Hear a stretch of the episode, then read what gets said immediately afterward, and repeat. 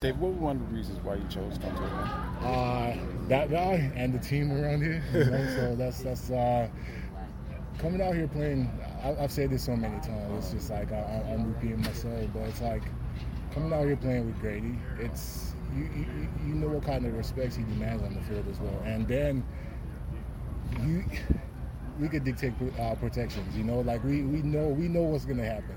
And guess what? Slide one wheel, slide the other way. One person's gonna go one and one. So you know that's that's a great point. When you said that guy, you were talking about Ryan Nielsen or Arthur Smith? Ryan Ryan, Ryan Nielsen. Okay. Yeah, yeah. And what were some of the other attributes that that made you draw to him to follow him to another city because hey, you were in New Orleans for so long. He's like basically taught me everything. Oh, yeah. So I, I want to keep learning. You know, that's I want to keep learning from him and just keep, you know, getting better every day. You know, that's I I, I, I love his approach to I love his approach to game days, practice, everything, meetings. It's just like.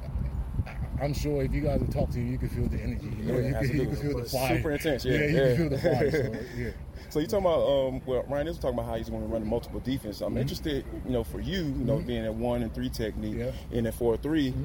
and a multiple defense. Does that change for you? Maybe from a four out to maybe a five, and what if so? What's the difference between those two things? Not really. It's like different calls uh, demand different uh, different alignments. So it's it's it's just the great thing is we we uh, going into like during practices, we, we work on everything you might you might need in the game, like everything you need in the game. We work on every single one of it. So it's like, regardless of whatever position you're in, you've practiced that. Like you've been you've been gravely in stone, you know. So. Yeah.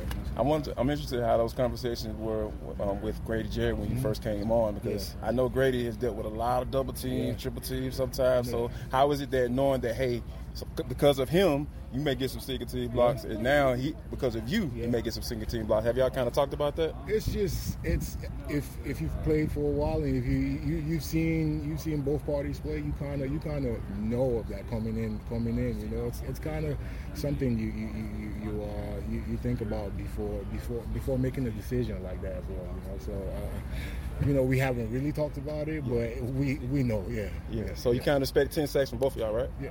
we'll, we'll, we'll, just, we'll just work. Yeah. yeah. Good answer. Thanks, Dave.